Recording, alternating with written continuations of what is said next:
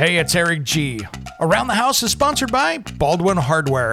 For 75 years, Baldwin Hardware has been known for its first class quality and craftsmanship in door and cabinetry hardware. As an alumnus of the Baldwin Hardware Design Council, I can say I have seen the details and quality from design to the finished product. If you're looking for a new style and old world craftsmanship, I can tell you there is only one Baldwin Hardware. Check out what would look great in your home at baldwinhardware.com. It's around the house. To, to have you know uncles like Tom Silva, Norm Abram, you know uh, Kevin O'Connor, you know you know these guys are are tremendous to me. You know I've known him my entire life. You know my dad's Yeah. been on the show since uh, I think he was like 22 or 23. My grandfather was on the first season, um, and so you know to be able to you know see it firsthand, the filming process, but also the, learn the tricks of the trade um, and those tips. Uh, I was probably I don't even know like six years old when I learned how to solder a pipe. Um, you know, That's and That's uh, So just being a fifth generation plumber, um, and um, and just seeing you know my dad was he's big into education. So. When it comes to remodeling and renovating your home, there is a lot to know, but we've got you covered. This is Around the House. Welcome to the Around the House show. This is where we talk everything about your home every single week. Thanks for joining us. We have a special guest in the studio today, Ross Trethewey, founder lead engineering over at TE2 Engineering. But you might have seen him on this little show called Ask This Old House or This Old House as their technology expert. Thanks for coming on today, brother. Yeah, thanks for having me. This is exciting. It's gonna be a lot of fun, man. And and technology and you know healthy living inside the home is a passion of mine. And you do such a great job on a much bigger scale and from the engineering side of it versus me just being a connoisseur knowing exactly how to do this stuff. So uh, it's it's refreshing to have a conversation like that with somebody that uh, really knows their stuff. Yeah, well, thank you for having me on. You know, we try to talk about you know indoor air quality in our everyday life. You know, whether it's on this old house or whether it's you know in our you know kind of my day job with TE2. You know, just really trying to promote indoor air quality, making sure that the the air quality inside of our buildings is healthy to breathe, um, and it's you know promote um, you know uh, you know us uh, having longevity uh, and all the other good things that come you know from good indoor. You know, people focus on what they eat. And People focus on what they drink, but they don't really think about what they breathe. And so that's kind of the, last kind of uh, the last kind of frontier as far as what people need to be focused on as far as ingesting. You think about right in the typical you know human. It's crazy to think about this, but the typical human drinks about eight pounds of water a day, and we eat about four pounds of food a day. Do you know how much air we breathe in terms of pounds? I have no idea. I'm trying to even think of CFM, let alone pounds. so it's about 30 so a typical human at you know at normal conditions steady state will breathe about 30 pounds of air a day and uh, you know that's you know just comparing that to what we eat in terms of four and what we you know drink in terms of eight that's uh that's quite a bit you know d- in terms of difference so And think about Um, what's in your air filter when you change it. oh That's all goodness what's entering your body, right? It's crazy. Yeah. I mean there were a bunch of studies done that show that the air quality inside of our houses is four you know typically four times worse and sometimes up to a hundred times worse than the outdoor air. So like you, we think of our houses being healthy cl- you know clean environments you know but a lot of times it's the petri dish. It's the exact opposite that they we've locked in all these you know contaminants and it gets some of it gets trapped in the filter of course and some of the higher quality filters obviously do a really good job of capturing the small stuff but uh, but yeah, the rest of it's going into our lungs, you know, and into the lungs, into the bloodstream, you know, tiny, tiny particulates. Um, they call it PM two point five is the Mhm. is the term that they call it, and that's the really really small stuff, the fine particles. Um, and uh, more science and more you know research is being done on what that does to our bodies, but um, it can't be good. It can't be good. No, and on top of it, we can't even get building code straight across the US. This is my little soapbox here. We can't even require kitchen ventilation hoods in homes. Oh, you got a window that's close enough. And it drives me absolutely insane as a, a nearly 30 year kitchen designer that we can't even get that right right now. Oh my goodness, that drives me bonkers. Yeah, kitchen exhaust is one of those things. It's like, yeah, but I have a recirculating hood, or you know, it's like, yeah, it's oh like a recirculating goodness, toilet. So How that one that we could do here? I, I, it blows me away, and this again, soapbox. How can I walk into a home center and buy a recirculating hood? I know that I know. shouldn't be on the market. Shouldn't be allowed. Shouldn't be allowed. Yep. Yep. Or I mean, hey, I just cracked the window. I have no hood at all. or I have I put the microwave above it, you know. And uh, even though a lot of those microwaves can be vented to the outside, they just choose yeah. not to. You yeah. know, it's just it's crazy. Um, I agree with you on that one. So yeah, it's it's wild. And then you know, I like using new technology. I've got uh, I'll use the name out there because it's worked well, but it's also kind of starting to scare me now. I've got one of those Aerus. Um, you know, they're one of the air scrubbers in my house, but mm-hmm. I'm starting to get a little worried about it. And I'm going to do some more research on it. In, in, full disclosure, I've talked about it for a couple times, but my wife can't bake bread in the house with it. So bake bread, okay. No, it kills the kills the yeast. So when she goes to rise bread, it won't mm. rise. So mm. she has to go take it outside. And I'm like, wow. wait a minute. Okay, that's making me a little nervous. I know it's really doing a great job of scrubbing the air, but it's killing the yeast. So I don't know if I want that in me either. Right. I'm not familiar with the exact machine you're referring yeah. to, but um, you know, there's a lot of uh, products that are on the market today, especially coming out of COVID, mm-hmm. that are focusing on what they call plasma technology or negative yeah. ions and all these other things. And to be honest with with you and with everyone that asks me, I say, you know, just put in a HEPA filter, um, and uh, or a really really good you know air filter in your house as as good as you can get um, but just th- that doesn't have any additional kind of chemical reactions taking place because yeah. we don't know what those the chain of reactions that gets created we don't know what that does uh, downstream and so uh, when you're introducing you know uh, plasma and you're ionizing air and stuff like that. Uh, there are a lot, lot, of things that we just don't know yet in terms of what that does to the air quality inside our buildings. And so you might solve for one problem, but you may have created a hundred other problems. That's kind of where I'm at because I mean, this thing uses that uh, you know it uses that kind of hydrogen peroxide type technology where it kicks it out yep. in the air. You're familiar with that, and yep. and and I mine's unplugged right now because it kind of making me nervous the more I look into it. Yeah, I mean, so we did a lot of uh, DIY, what I'll call, um, I don't know if you heard about the the Corsi Rosenthal Cube or yes. the Comparetto Cube. Yep. So it's a DIY, you know, air cleaner. Uh, mm-hmm. Has four filters on it that are all MERV 13 or higher with a mm-hmm. box fan. Uh, less than a hundred bucks materials. You build them yourself. I build them for all my ki- my kids' classrooms at school. Nice. Um, and um, and it was you know have them in my house, etc. And it's just an awesome you know you know um, media filter for capturing the small stuff and the big stuff that's inside our house. So it's instantly making our air quality better, and everyone inside my family, you know, felt a difference, you know, from yeah. running those machines. Um, and um, and so yeah, so my my viewpoint on most of this is just put in the best air filter you can.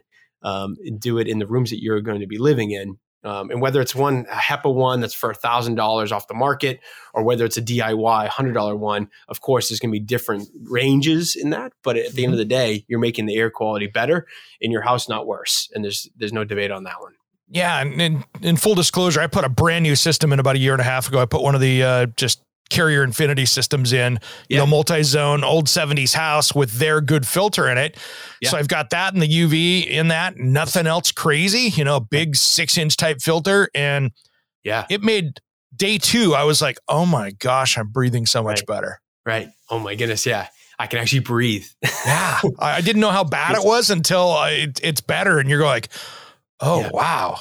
Yeah, you know? it's a that's a great system. You know, I would say MERV uh, MERV 13 is the minimum that I would mm-hmm. recommend for everybody, and four inch all the way up to six inch thick. The thicker, the better, right? The yeah. deeper the pleats, the more surface area you have. Um, a lot of people don't realize this, but you know, when you have a pleated media filter, um, the difference between like you know a four inch and six inch is the size of the pleats. And so the way I think about it is if you were to unroll that accordion and you were to yeah. unbox it and flatten it, how much area would it take up? So if I have a six inch versus a one inch, you can the six inch is going to be covering much much more area. So that means lower pressure drop. That means more filter life uh, mm-hmm. time, life expectancy, um, uh, less resistance on the air motor, you know, blower motor inside your air handler. Um, a lot of good things that come out of it. And so, um, so yeah, the thicker the better. And MERV 13 is, uh, is or higher is where we're at. And those cheapy one inch ones, the little fiberglass ones, those are there to keep animals out of the fil- out of the out of the blower motor, and that's all they do. exactly. Maybe catch some cat hair, some dog hair. Maybe that at best. Maybe. Yep. yep. yep. Exactly. That's Yep. that's where it is. But at the same point, and we're going to get into more technology here, but I also warn though of taking some old 30 year old system and jamming in a MERV 13 filter Mhm. and making sure that that actually will flow enough air for your system because you can freeze up AC yes. units and everything else uh, by reducing too much intake on that. Yeah, yeah, exactly. I'm glad you brought that up. There are a lot of situations where homeowners say, "Oh yeah, I just ripped out my one inch, you know, MERV four, and I threw in the MERV 13, and all of a sudden now I'm not getting heating or cooling or whatever. Something happened. I'm going to call my HVAC guy." Da da da da da. And so I don't recommend, you know, homeowners just going out and just trying to, you know, replace filters left and right and not knowing what they're doing, of course. But yeah, if you don't have good, properly sized ductwork um, in your house already, that means that that fan motor is already strained. It's already pushing because you think about it, right? The the ductwork is um, the the highway system for Yeah. the air movement in your house, and so you are moving air along this highway. That's the duct system. If the duct system or the highway in this example is small, that means you're trying to jam a lot of cars and there's a traffic jam, right? And it's going to slowly back up and it's going to create more strain on that motor. And so you don't have the ability to add a high MERV rated filter um, in a system like that because the blower motor is already constrained. It's already at its Yeah. maximum. Um, and so, uh, so that would be a really bad thing. It's like drinking a sh- thick shake through a little tiny coffee straw. It just doesn't work well. Doesn't work well. Uh uh-uh. uh. Uh-uh. Well, it's going to be interesting, man. And talking about technology, and and I want to get into some of this. And you do some really cool, you know, more high end residential stuff. But Mhm. the more I'm looking into January of 2023, we've got some huge changes coming in the world of HVAC and heat pumps and technology. It's it's amazing what's going to be happening now. It's it's going to change the world of how we look at things. Yeah, yeah. I mean, the future. Um, who, who knows the future? But I will say that heat pumps will definitely be a part of our future. No question. Whether it's geothermal heat pumps, whether it's air source heat pumps, but the real push right now is air source heat pumps. Right, Sure. going to higher efficiencies, um, going to more cold climate, inverter driven compressors, going with electronic expansion valves, going to all these really cool technologies that let us get more heat when it's colder outside and get more cooling when it's hotter outside and be able to give us cruise control for our house and in terms of the HVAC systems, that is uh, that's coming, you know, and, um, and well, that's here, I should say. Yeah. Yeah. Well, it's amazing just in in my system with the variable speed what that did. You know, I know Mhm. some people go, "Oh, I can get a single seed speed system for this," but variable speed is X. Yeah. Man, I will never not put in a variable speed system in anything ever again after having that. Yeah, I, I mean, we talk about it with homeowners all the time in different clients. It's like, would you rather have a get, uh, you know, in the car analogy, would you rather have a car that's either on or off at 100 miles an hour or zero, right? Or would you rather have a car that could go 50 or 100 or zero, right? So two stage compressor in that analogy. Or would you rather have a car that can modulate from 20 miles an hour to 100 miles an hour and anywhere it needs to, whether you're going up hills, down hills, in traffic, you know, da da da da. So it's it's a no brainer. It's a no brainer, Yeah. and the costs are, for this equipment is coming down. Um, it's you know it's becoming more ubiquitous, and um, and yeah, and there's all these other benefits, right? Part load efficiencies go up. Um, the um, the dehumidification capabilities go up.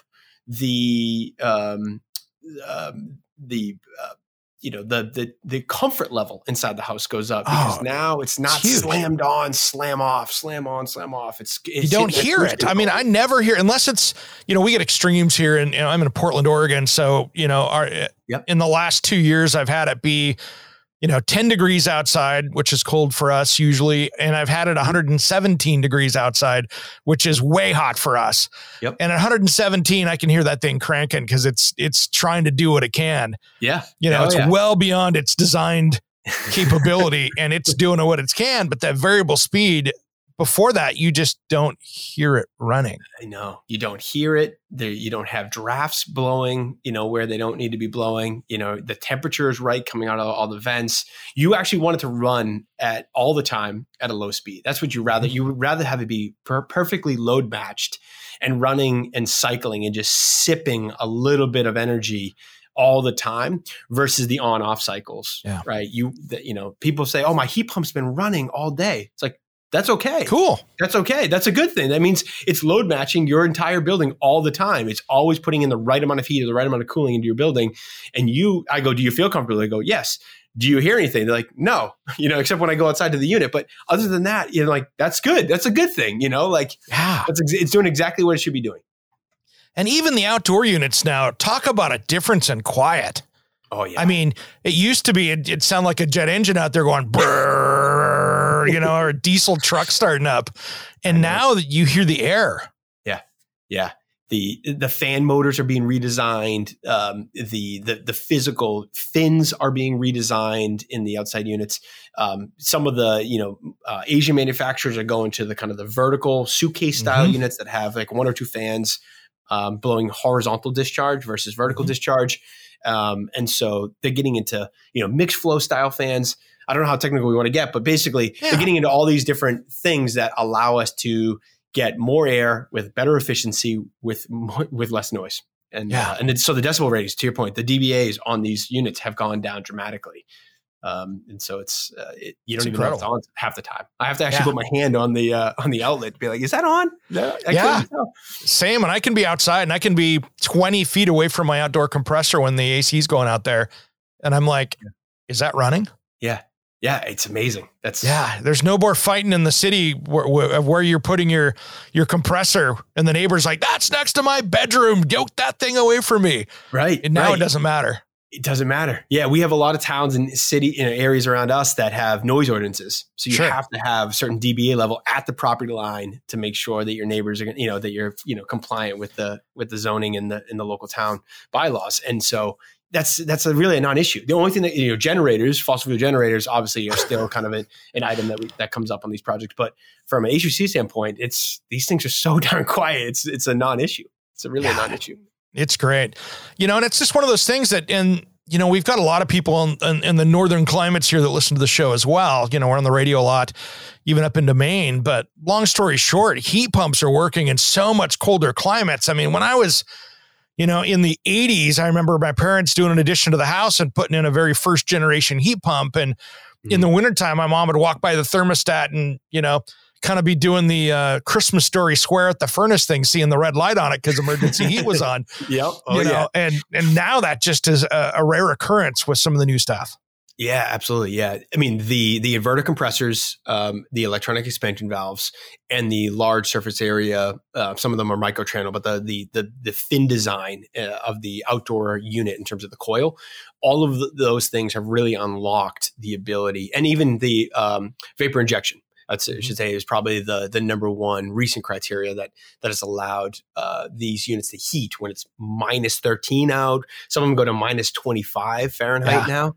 I mean, we're talking about ridiculously cold temperatures, and they can still pull heat out of the air, and that Yeah. that to me is still magic. You know, I talk about you know you know absolute zero, Yeah, negative four hundred and you know I think Yeah. it's sixty seven you know Fahrenheit. that's about what it is up in my. Uh, my son just moved to North Dakota, and I think it gets close to that, but just jokingly. it might not feel like that. Yeah, I- I- but yeah, I mean, these things are amazing. The uh, the ability to scrub the heat out at those really really cold temps and to do it um, energy efficiently is is r- remarkable. You know, And I, I love that that new technology is now in the heat pump water heaters as well on those hybrids. Because again, that's another place that we're seeing energy efficiencies that are amazing. I put in one about 18 months ago and I, I Mhm. regret, I, I was questioning it, putting it in. I'm like, ah, getting rid of my gas and putting electric in. Why would I ever do that? And Right. then I did it and went, why did I not do this a year earlier? Right. The ability to do an all electric home now is is possible because of the heat pumps.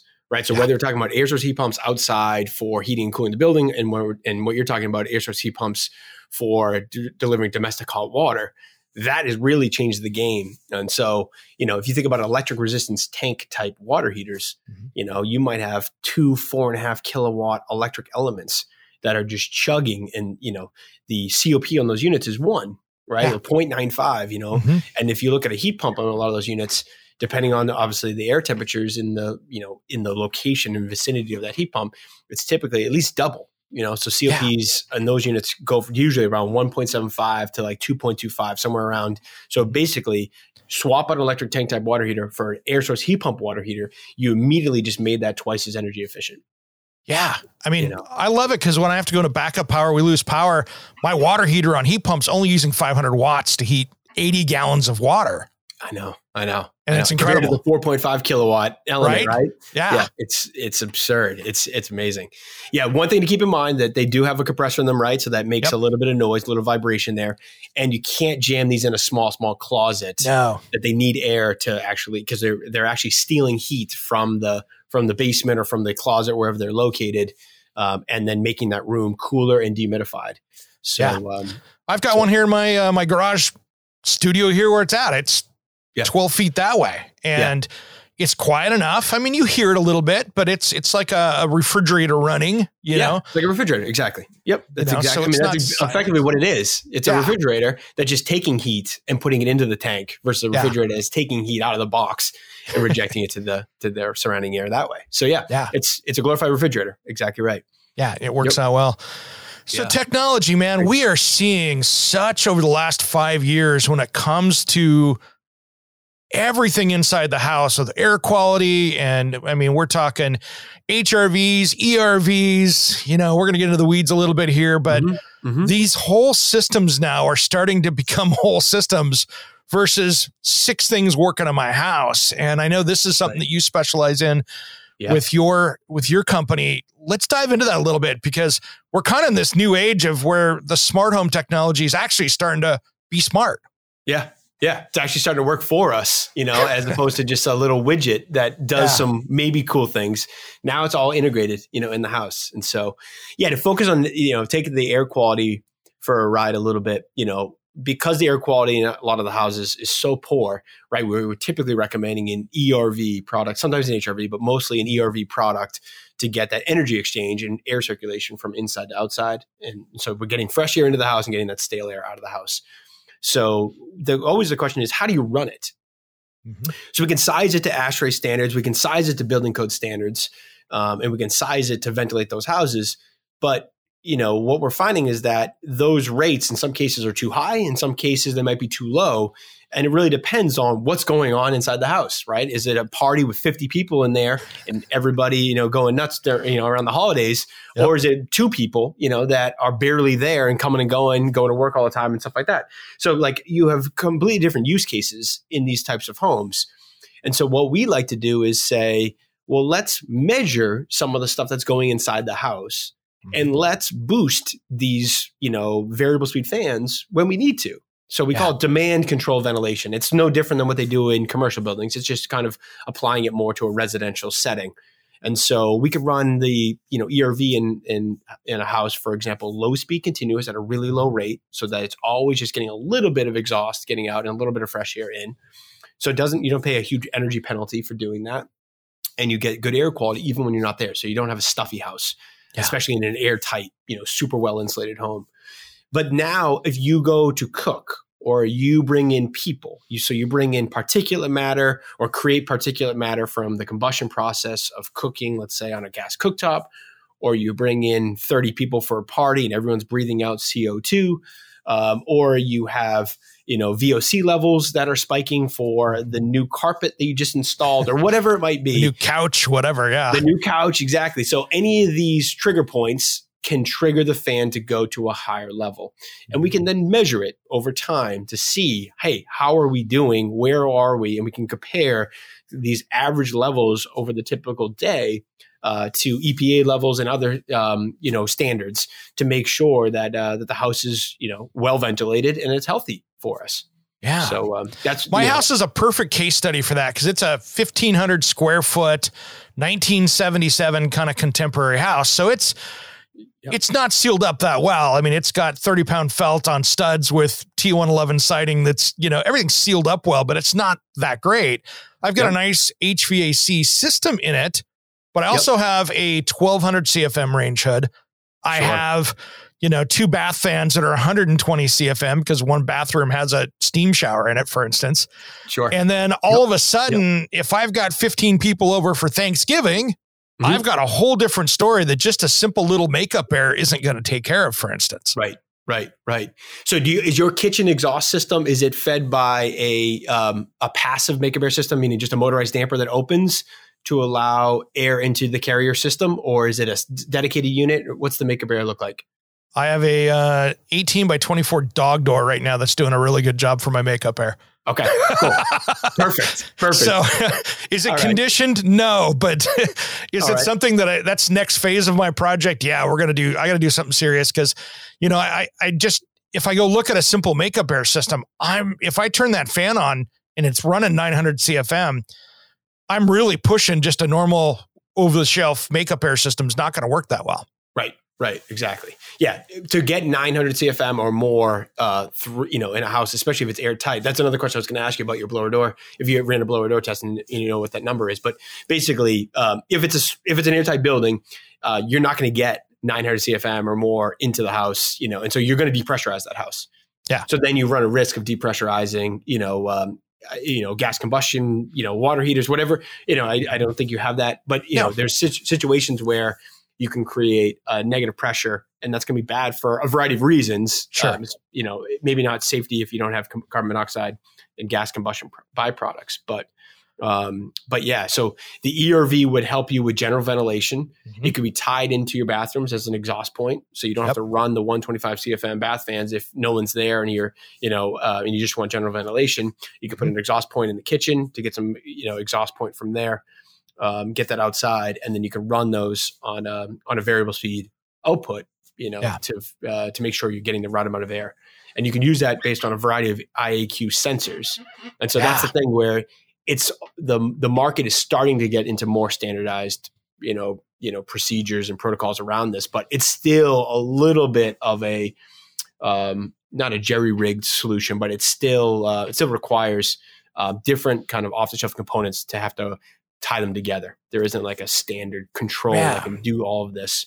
You're um, starting to see, you know, retail companies like Broan-NuTone that are starting to touch into it and mm-hmm. Panasonic mm-hmm. that are starting to touch into it where they're okay, we can put a sensor that'll plug into this room that'll run my ERV or my bath fan, for instance. You know, so exactly. we're starting to see those solutions come out on the retail level at least. That's right. Yeah. So uh, Panasonic actually uh, just partnered up a little bit ago with uh, Swidget and so yeah. Swidget's a company that's coming up with um, kind of smart home products related to smarter electrical outlets like receptacles, uh, countdown timers for mm-hmm. bath fans and ERVs and stuff like that, and then VOC sensors and other types of air quality sensors um, in the house. And so those can tie in to an ERV. And so we've used that on a couple cases where we have a, I'll just, I can throw out some brands, I guess, if you want, yeah, but uh, like, you know, you know, one case we're using an AirThings monitor. The mm-hmm. AirThings monitor is a battery controlled uh, device that basically just senses um, temperature, relative humidity, VOCs, particulate matter, radon, um, nice. and I believe there's one more. They're missing CO2. Okay. So it senses, like I would say, six really key IAQ factors. Yeah. Um, and then it talks uh, through either Wi-Fi, um, typically, but you can use it through Bluetooth and some other ones uh, to the Swidget um, uh, cool. countdown timer, and the countdown timer is tied into an ERV or a bath fan or multiple bath fans. Yeah. And so you could say, hey, if there's an IAQ event, hey, kick my fan on and bring it up to high speed or something like that. Nice. That's yep. great over the holidays when you got the family over and all of a sudden everybody's getting sleepy because they've been there for four and a half hours and yeah, everybody's blaming the turkey and it ain't the turkey, folks. Somebody crack a window or something. exactly. exactly right. Yeah, everyone's all sluggish. You know, it's uh and lethargic. It's not the tryptophan. You're right. It's not the turkey. Yep. Don't blame that. And it's funny. I, I remember, geez, it had to have been four, maybe four plus years ago. I was on stage down at the IBS at the International Building Show, and we had um, we had a, a uh, who was oh it was a, uh, it was a skylight manufacturer that had one of those sensors on it, Sure. And all of a sudden, we couldn't shut the skylights on the display because it was so full of CO two in the in the hall that it was in emergency ventilate mode, and we oh couldn't get it to shut because indoor air quality in the hall was so bad. Can someone turn these rooftop units on? Can someone turn this ventilation on? Yeah, I, I mean, it's call funny. me I've walked around with IAQ monitors like on my backpack Ooh. or my pocket at those conferences. You know, IBS and yep. AHR and CES and all you know all the, the all, all the acronyms. But um, you know, and depending on the trade shows and where it's located, some of them are better ventilated than others. Some of them are poorly, poorly ventilated. uh, you know, we I saw you know over twenty five hundred parts per million CO two at, oh. at one of them. Yeah. Wow. So yeah, crazy. I mean, you add all those people. If you don't have ventilation going, if you don't have those rooftop units going on those, um, you know, on those convention centers, you're yeah, hyperloading CO2. yeah, exactly. Exactly. So. Yeah. And, and I guess that's one of the, you know, in those commercial buildings, that is going to be one of the, the, the bonus effects of COVID is that all of a sudden these places are starting to be forced to look at indoor air quality where before it was a temperature thing and that was it. Oh, can we keep it 75 degrees in here? Okay, cool. Good. We're done. Yeah. Yeah. One of the, you know, I hate to say this, but one of the really good things that came out of COVID is a high focal point on IEQ, you know, and it's, mm. I, I, hate to have a pandemic create that sense of urgency, but, um, but it's true. You're absolutely right. You know, now that people have gone through that process and start to understand a little bit more about aerosols and virus transmission and respiratory ailments, those kind of things, now it's more front of mind than ever before. And people are now starting to focus. So we're getting quite a bit of phone calls um, from different types of clients that are all now focused on IAQ, whether it's in the office, in the workspace environment, or whether it's at home, um, kind of all of the above. And so, uh, so that part is a really good thing. It's got to be interesting for you because you work on some larger luxury homes out there, and now that can be so much different than a even a, a 4000 square foot traditional residential space because mm-hmm. sometimes all of a sudden you got the sport court or the swimming pool or the mm-hmm. workout room and that changes the just the world and how you're going to deal with that stuff because of humidity or CO2 or some of the other stuff. Absolutely. Yeah, I mean we're doing a project right now that has a has an indoor hot yoga room. So they have a room wow. that has to go from 70 degrees up to 105 degrees in less than 20 minutes. Um, and uh, then there's a, you know a spa with steam showers, etc. Mm-hmm. You know, and then an indoor pool off of that. So like and the wine about, room's in between them all, right? That's got to yeah, stay right, fifty. Right, so course. yeah, I mean it's fantasy land. Some of these projects that we do get involved with, it is yeah. it, it's it, it, they're crazy. Yeah. But um, you know, but they for us they create really interesting engineering challenges. Sure. You know, to your point, how do you deal with IAQ? How do you deal with temperature and humidity control? Um, in these uh, such differing rooms, right? Yeah. Pools, indoor, what they call natatoriums, indoor pools, they are very, very complicated to actually get right because you have you know a constant exhaust requirement because you have odors and chemicals in the pool whether it's chlorine or salt yeah then you you know so it's a caustic environment to begin with mm-hmm. you got to get your building shell you know your building enclosure around that space nailed down make sure you got your you know you talk about vapor barriers and you know vapor, vapor retarders and different perm ratings we got to make sure we have air and vapors, you know, treated correctly. But then you have all the mechanical systems that have to deal with the ventilation of that. But you also have to, you have to heat that air. You know, yeah. You have to provide, you know, cooling and dehumidification. You know, otherwise it's going to be raining in there. Yeah, or you um, get and, or you get uh, condensation on the backside of the drywall. Not good. Not, Not good. good. Not good at all. Yeah. So those are the, all these things that you know these challenges that come up with the you know whether it's a hot yoga room, whether it's indoor pool, what you know whatever it might be. Um, and so it, uh, it, it's it's fun to be able to think outside the box and get into these unique you know applications. Um, but yeah, they are definitely challenging, no question. And we're yep. starting to see that with with bathroom trends right now because for instance, you know, I did this at my house. I put in a really nice ThermaSol steam shower system in my house, which I love, but we're starting to see more and more steam showers go in. One of the problems I do see though is, is that people aren't planning for them right, even in contractors not doing them right, where they're not, mm-hmm. you know, they're not thinking about the vapor that's being released. Or if they're using some of the uh, different aromatherapies where they're loading up VOCs by putting in all these essential oils and everything else that they're dropping into these things that yes. go into the steam. Yes. And so I see that being something that's really cool on the healthy front but also on the unhealthy front because now you have to deal with that within the, the building envelope because now you're throwing a whole bunch of extra either humidity or contaminants in. Yeah. There's a like my viewpoint on that is from a ventilation standpoint is what, what we try to do is have a general ventilation in the, let's say you have a typical bathroom but you add that steam shower component to that bathroom I like to put in uh, inline fans to deal with the ventilation with dedicated pull points. Yep. But I usually, with it, when as soon as I hear steam shower, that immediately tells me that we need two bath fans. And the reason I say that is because I want to have uh, a general ventilation that's done to handle the water closet, you know, the toilet, Mhm. the odors, and if there's a bathtub or any other kind of, um, you know, outside the steam shower that needs to be ventilated. So that space is handled separately. The steam shower itself has its own dedicated pull point with its own fan Yep. um, that runs um, when it needs to. So when you're actually using the steam shower, you don't want the fan to run. You want to fill it up with steam, of course. Yeah. But after you're done, there either has to be a user switch to be able to start a 40 minute or 30 minute timer to basically make sure that we can get multiple, at least one full air change of that space. Um, and we try to shoot for you know two to three just to make sure we can get all of that out in a certain amount of time. Um, um, and then from there, then you you make sure that you have uh, the humidity under control and the you know the the aromatherapy and all the other things is not migrating to other parts of the house, and we don't have humidity issues after the fact. One thing I'll note on steam showers is that a lot of times they do them with sealed doors. Yep. And that is also troublesome because if you have a dedicated pull point in a steam shower and you don't have either, um, you know, almost like a clerestory uh, or opening or some type of um, ability to get air into that, you have you create an airlock Yeah. effectively. I solved that in my house. So How'd what I? I saw here's how I solved it. So I put my 120 CFM bath fan right outside the door, Yep. and I put an opening transom in that, transom window, beautiful. so I can just put that over the door. And Yep. then I put the Airmata drying system in the shower.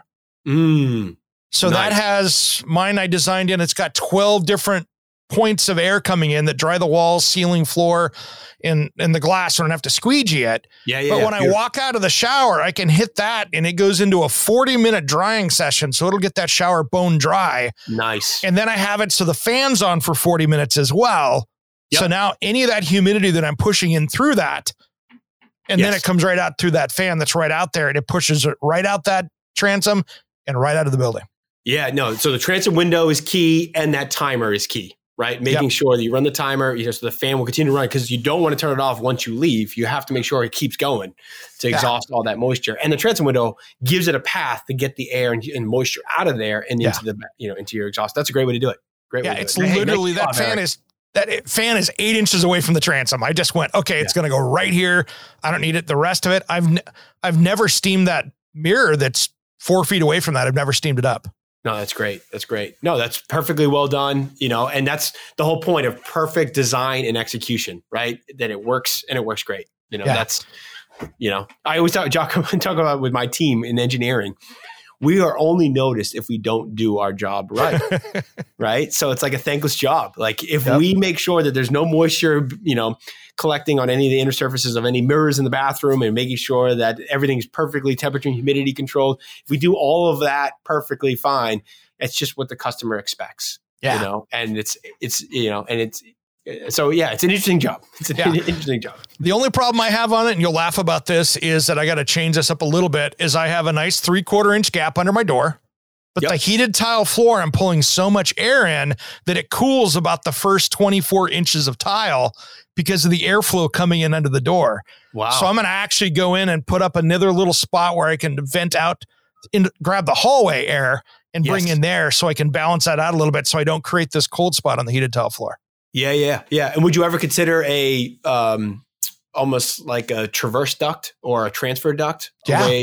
so sometimes what we do in projects is we have uh, transfer grill, transfer duct. There's all different Mhm. versions of it, but basically it can be done in the door. It can be done in a wall. It can be done from a ceiling, like a jump duct. Mhm. They do that a lot in Florida, where it's basically from one room to another with uh, you know uh, a duct system that basically allows air to pass without the door being open or closed. Yeah. and so um, that's another way to to. con- That's a good way to do it. Yeah. Okay. See now, now, now you got my head going. I might just grab out of the out of a different spot now because that would be kind of cooler. Yeah, yeah. You got different options. You get different Yep. options for sure. Absolutely. Well, it's fun now. You know, it's it's interesting. You know, out here on the West Coast, I see this a lot now, and it's funny because I get mail probably once a week from my local utility saying, "Hey, we want to send you a brand new smart thermostat." yep. And Yep. what's hilarious is is that if you want the smart home thermostat that we can control, it's free. But if you want the one where you can turn off that feature, it's twenty five dollars. Yep. Yep. It's yep. being a debate out here now because I'm getting so many questions on this. And I love being able to go from that really dumb thermometer 1970s thermostat into something that's giving you some humidity. But uh, I know there's some concerns out there with energy usage, especially out here on the West Coast, yeah. where they've been Yeah. having blackouts and all of a sudden you come home and why is it 80 degrees? Oh, my utility changed my thermostat. Yeah. It's big. I think that's a growing trend on the starting on the West Coast, of course. It's making its way east, but um, but yeah, the ability for utility companies to control your heating and cooling, you know, as far as adjusting the, the set point of the thermostat when they want to, you know, that you know, it's it's an interesting, you know, time, you know, where Yeah. people can opt into these programs. They get some financial benefit by doing so, and it does reduce, you know, the chances of a blackout and putting in more gas peaker plants and other things like that. So there are definitely some good things that, that are coming out of it. But at the end of the day, it's like, do you really want somebody else being able to control your heating and cooling in your house? And that's that's the part that I fundamentally have a you know a, a challenge with. Like, Yeah, I, I cringe at that just personally, and you know, teach your own. But I, I, I want to have full control of that. I'm paying for electricity. I want to be able to do it. But I totally get that them going, hey, uh, yeah, we could have a blackout. So uh, do you want to control it or do you want to have it? Right, right, right. Exactly. I mean, you don't want a blackout, of course, right? so it's yeah. like, but at the same time, it's a tricky situation because then, you know, it- why is my, you know, temperature not where I thought it was? Why am I uncomfortable? And so there are definitely trade offs there. Um, and um, I don't have a good solution to that. I Yeah. hear about it more and more though, and it's Yeah. um, it's coming. I'm hearing the same thing for water heaters. and Yep. A lot of different municipal uh, electrical utility, you know, um, you know, town and and local areas of different you know areas across the United States where they have the ability to change the water heater set point. So if you have an electric tank type water heater or an air source heat pump water heater, instead of maintaining the temperature at 120 or 125 or 130 degrees, Mhm. they're going to make an adjustment and they're going to adjust it down so that they're going to cut out your electric, you know, elements, for example, in your electric tank type water heater to prevent that from from that uh, that peak occurring. And Yeah. also time of use rates. You know, Yeah. that is also starting to, you know, uh, to go across, you know, it used to be that you paid a fixed rate of electricity. Every kilowatt hour, you paid a certain fixed amount for it. Didn't matter whether you used it at noon, four o'clock in the afternoon, or at midnight. Yeah. Uh, but now that's changing. You know, time of use rates is is becoming more and more of a thing. And so, And I think it's gonna swap times, too.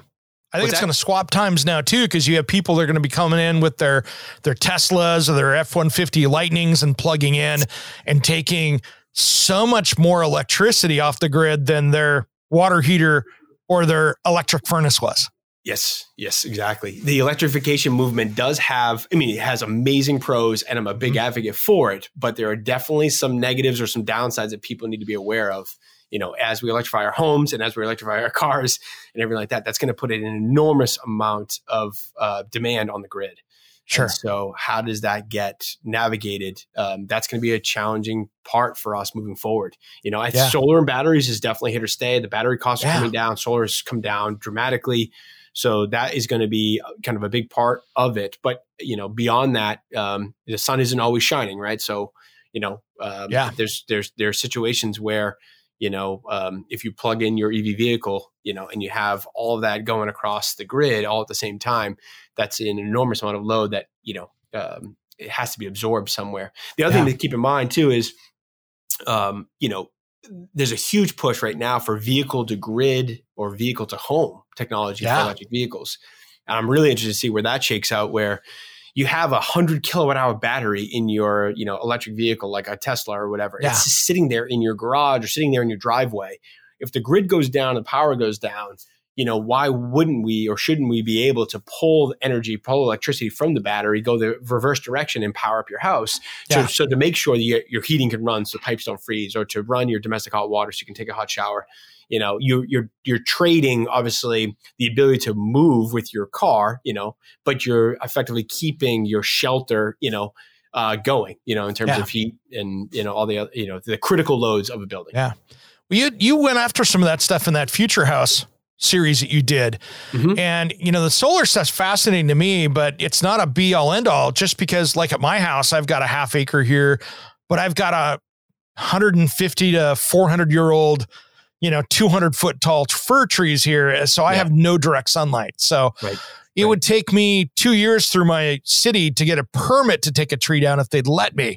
So it's you know solar is not going to be an option anytime soon, if at all. But you're right, storage is going to be the big thing I think coming forward, and and that is getting cheaper. And I think that we're going to start seeing some new battery technologies that maybe aren't even using as many of those you know rare earth you know minerals and things like that that are going to be a little bit better. Yeah, I, yeah, I think that's a that's a big part is the battery technology. Yeah, so we're limited right now. Lithium ion can only be so good, and uh, lithium ion has a bunch of a lot of it has you know hazardous chemicals you know that are in there.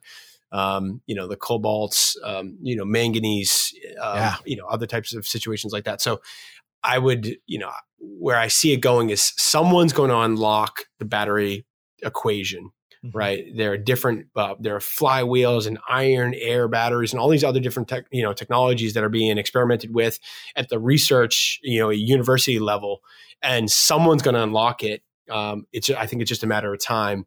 Lithium ion, like I said, can only get us so far. Yeah. Um, but uh, it's a, it's really interesting point in our future. Um, and also, uh, you know, I'll mention that we're doing a um, upcoming segment on Ask This Old House at a company in Cambridge, Mass, uh, that was spun out of MIT. Mhm. That's wireless charging for electric vehicles. Oh, that's so, cool. Yeah, so one of the big pushbacks on a lot of homeowners is that they don't want to be able to have to plug in their car when they come home. Yep. They just want to pull into the garage or pull into the driveway. This company's setting out to solve that, similar to what you have when you do induction charging of your cell phone, right? When Yeah. you put your cell phone on a pad and you charge it, that same technology, exactly. Yep, that same technology is now being deployed for cars, and um, and they've already unlocked some of the a couple deals with Honda and some other manufacturers. So once these manufacturers get on board, it's going to be really cool. You literally just drive into your your garage and you you can walk away, and the the car charges itself. So logically, then, could you put that in a highway down the road? now right? we're talking. Now we're talking. As now you, you got that in the pavement as you're driving, so you're not using up that battery power in that freeway. You can actually charge your vehicle as you're going. Yep. What about like if every, you know, couple miles there was a charging station that was embedded in the highway slab? Yep. For a Right, mile or two to quick charge. Yeah. So you get a quick charge in this area and then you can continue going for the next couple miles or whatever it is. And then you have another charging station. So, you know, the idea of having the, you know, the old school trolley systems that had, you know, cables that were connected to the top of Oh, the yeah. trolley. It's the same idea, but it's wireless, you know? And, Yeah. um, We, they still have that in Seattle for the bus system up there in downtown. I used to commute that way all the time, and they'd, you know, you had the cables going up, and it was just a regular looking city bus, but it was all electric, and they had the cables up there. But this would just be the opposite version of that. Exactly, exactly. So it's going to be really, really cool. You know, I feel like I'm, uh, you know, to me, this is, I, I love this stuff. I breathe this stuff every day.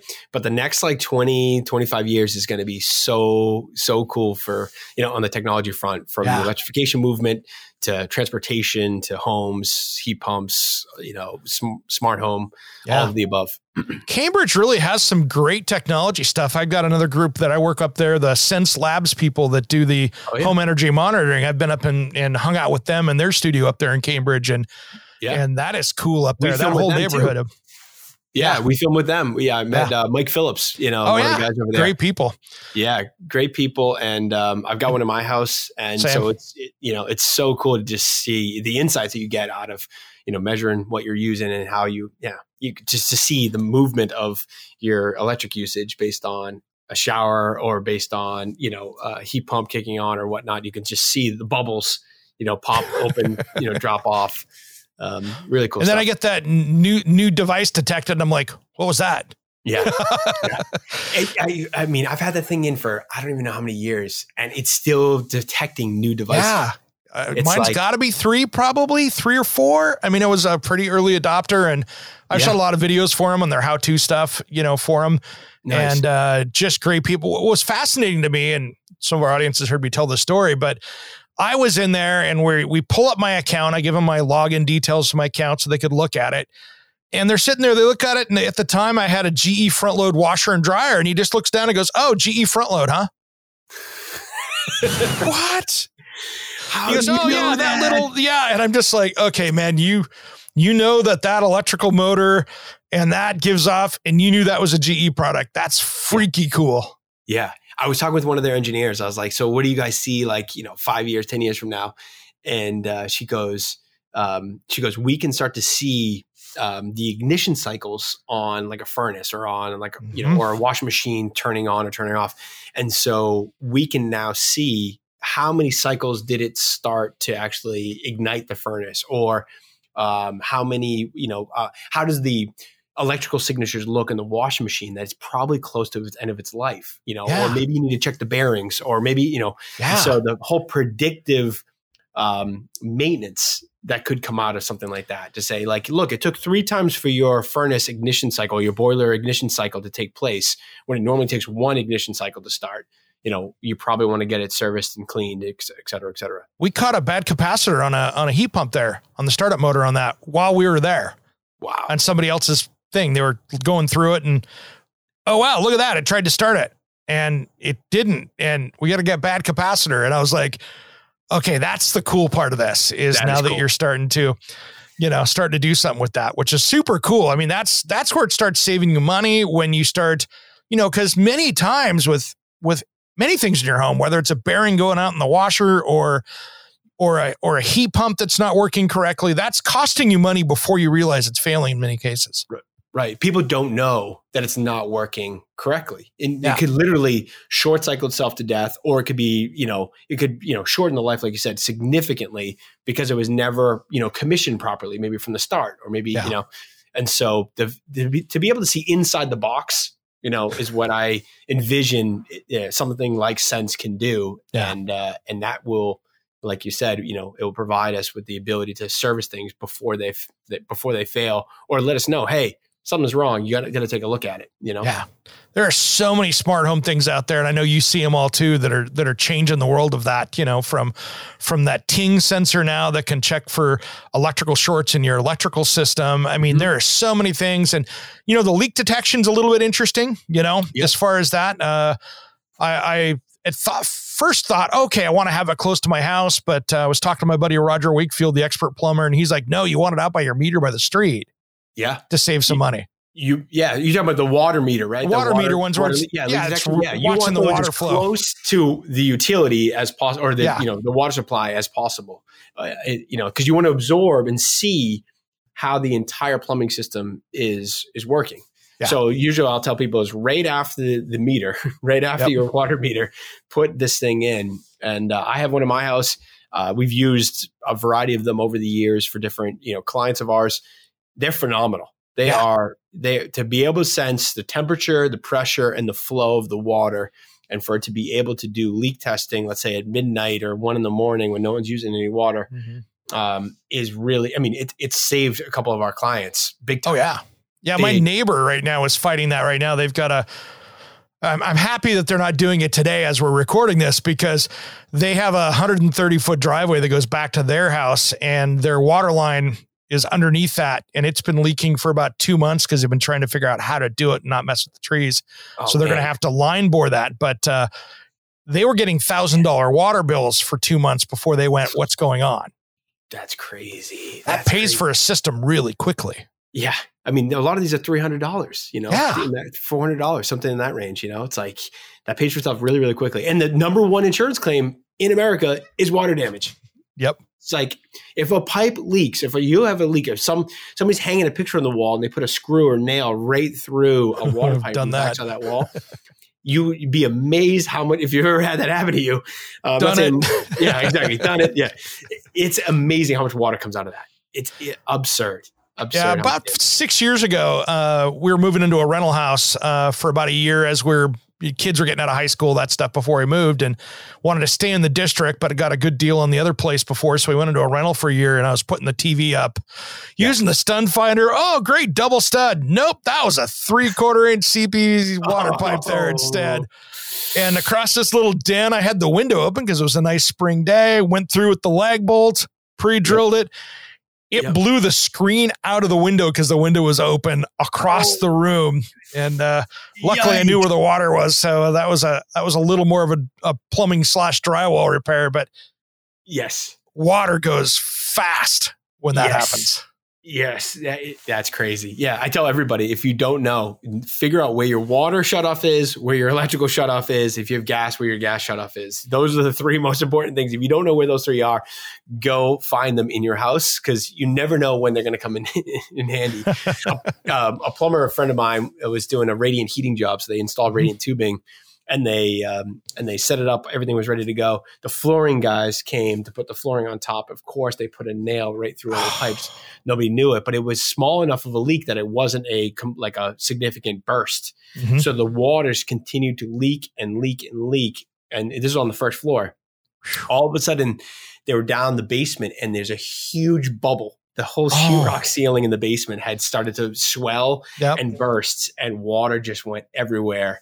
Um, and if you know it flooded a good portion of the basement and the entire first floor you know the cabinets had all capillary had wicked all the oh, water yeah. up it um, it was just an absolute nightmare nightmare yeah. show, show me the photos it was yeah awful. that's i had my, the worst case i had one like that where they um the they had a, a third three story house so it was kind of a daylight basement uh, it was on a hill. So first floor is where the steps went up to, but there was a daylight basement. And then the yep. second floor is where the, the master suite was and stuff with the laundry up there. And the washer hose failed when they went to Europe. And the neighbors figured it out when it blew up the sliding glass door because it filled up the basement high enough to blow the sliding glass door off its track. Oh, and that was a year and probably half to three quarters of a million dollars of renovation because water ran down everywhere, and touched yeah. everything. It was a down to the studs project. I have to assume that they were rubber hoses on, course. The, on the washer.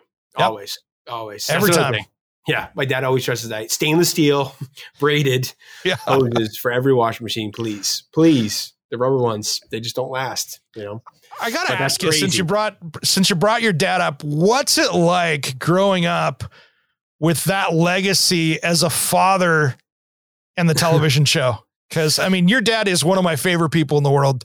I've chatted with him a bunch of times because I'm, you know, pretty decent friends with Kevin and and all sure. that. I was there for the big when they had the uh the 40th anniversary party at the station. I was Kevin's guest there for that. Uh, nice uh, for that nice. party there. So uh, when they had just that Q and A session, I was there in Boston for that. But uh, yep, yep, yeah. I mean, I mean, I'm, I'm, I'm extremely fortunate to have you know uncles like Tom Silva, Norm Abram, you know uh, Kevin O'Connor. You know, you know these guys are are tremendous to me. You know, I've known them my entire life. You know, my dad's yeah. been on the show since uh, I think he was like 22 or 23. My grandfather was on the first season, mm-hmm. um, and so you know to be able to you know see it firsthand, the filming process, but also the, learn the ticks, uh, tricks of the trade um, and those tips. Uh, I was probably I don't even know like six years old when I learned how to solder a pipe.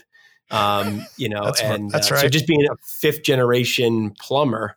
Um, and um, and just seeing, you know, my dad was he's big into education, so it was all about, you know, you know, I'm going to teach you not only how to do it, but why we do it a particular way. And I think that part um, you know has that def, that the why question is a big part of how I went on to do it you know engineering and go into because why do we do certain things a certain way or yeah. how do we make them better you have to know the why and so uh, he definitely instilled all of you know that hard work ethic and a bunch of things um, and um, yeah just learned a ton from him so yeah it's been an absolute blessing you know very you fortunate. are living a master class it's true. It's true. I but mean, also, seriously. You know, high expectations, big shoes to oh. fill, you know, a lot of other things that come with it. But yeah, of course. I mean, well, I'm not saying like that was easy, my friend. I'm not saying that was easy at all, you know, because, you know, when that bar is high, it's like, ooh, I, am supposed to exceed that bar because that's the pressure of a kid, right? And that's right. That's, that's right. That's a that's a high, high bar, but uh, that's a lot to be proud of. Sure.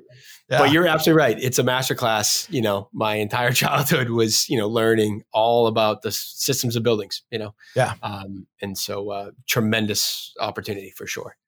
And, and that show is just the, the, you know, gold standard of television as far as it goes out there of just being, you know, every other home improvement show out there, no matter how long they've gone, they have their kind of ebbs and flows of not sometimes it's great, sometimes it's a little bit less great. And uh, man, that yep. that whole franchise has just somehow been able to keep that top shelf through the entire time. And it's probably one of the hardest, as somebody that works in TV now, the hardest to film because you have to follow all the the PBS rules and public broadcasting rules. Mm-hmm. And doing that in home improvement is an art form just before the camera turns on. Yeah. Yeah. I mean, credit to Russ Morash, right? The creator of the yeah. show. He was the one that had the the kind of the the insight and the, the you know the ability to see, hey, people want to know what's going on inside their house and how a home improvement project should go.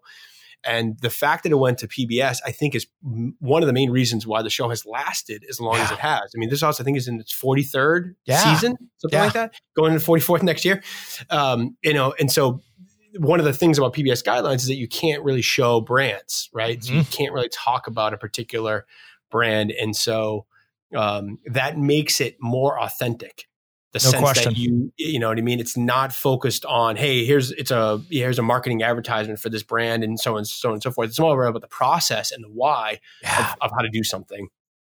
Um, and the fact that um, it's it's gone through PBS with those PBS guidelines, I think has a lot to do with the success. And then not to mention, you know, you know, the people on the show we're not actors, you know. No. you know, nobody nobody is an actor, nobody, you know, everybody's a contractor or an engineer or, you know, in their skilled trade, whatever that might be. Um, and so, you know, there's uh, that gives act, you know, more authentic authenticity to the brand. Yeah.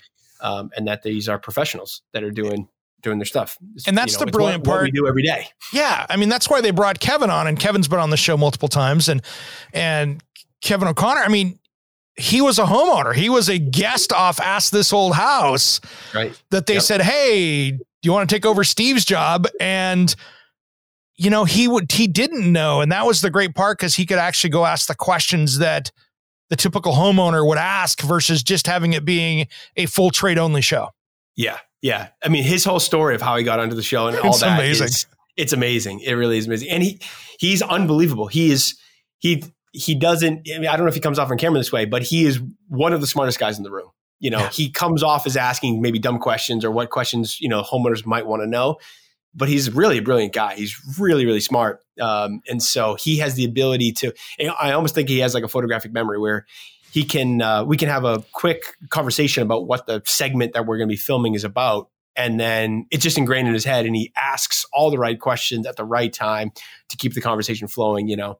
Um, you know a, a, lot of us are not like i said we're not actors so sometimes we need a little coaching and we need a little bit of you know uh, hey throw us a you know you know, give us a lob, you know, let us hit a home run here, you know. So he's that's uh, pretty good amazing. for a finance guy, right? You know, yeah, he's a finance background. I know, he, you know, um, he was working for different banks, you know, previous to that, fixing yeah. up, a, you know, a, a, rental, you know, building that he had in the Boston area with his wife. Uh, asked his house, came knocking, and um, I, you know, the, my understanding is that Russ Morash was like, "Yeah, what about that?" Like, you know, that Irish looking kid, you know, that was really good or you know, good talker on camera. Do you think he would want to host? And uh, the rest is history. You know? Yeah, so. it's awesome. Well, hey, brother, we're running out of time. What did we not cover here? I mean, you and I have so many rabbit holes that we can jump down here that I'm happy we didn't get into in too deep in the woods on some of these because you and I could have made this very interesting conversation for at least you and I. Not yeah, sure about sure. everybody else, but. a lot of rabbit holes to go down for sure. I try to keep it high level so that we're not letting people's eyes glaze over or you know exactly. our ears you know t- turn off. But uh, um, yeah, we, I mean, we talked about a lot. Um, um, yeah, I, I, don't. I mean, nothing stands out to me as like, cool. you know, we yeah, you know, I think people should just, you know, my my goal in all of this is just to have people be aware of their indoor air quality and start making decisions based on that. Right. I mean. Right. You know, it's not just, oh, you know, if you see that the sun coming in and that dust in the air, you could probably do something about a lot of that. Right. Right. Yeah. Making air more of a focal point for people is is definitely a big part of of what I try to do. Um, and talking with you know you know on the show with clients etc you know just trying to make it more front of mind for people.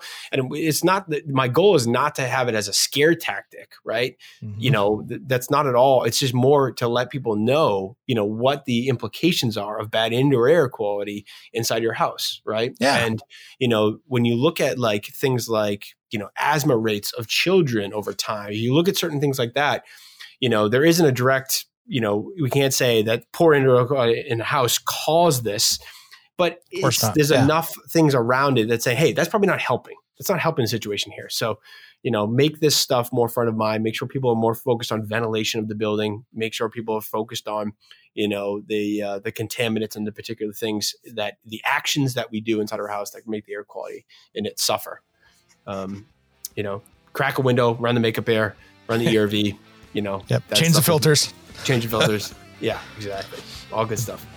All right, brother. Thanks for coming on today, man. I really appreciate it. Can't wait till next time. Yeah, thank you, Eric. We'll see you soon. All right, thanks again. And you've been listening to Around the House.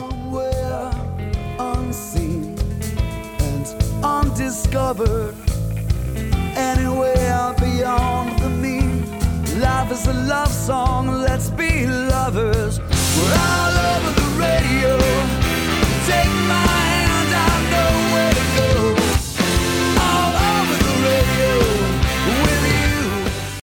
Hey, it's Eric G from Around the House. Are you planning a decking or siding project this year? If you are, you've got to check out my friends at Millboard. Millboard is a completely different kind of composite decking and cladding that enhances outdoor spaces with enduring distinction. Hand molded from the finest oak it realistically mimics the natural grain and color of premium hardwood. If you're looking for something that doesn't look like plastic and instead real wood, check out millboard.com. Make sure and check out that interview we did just a few weeks back. That's millboard.com.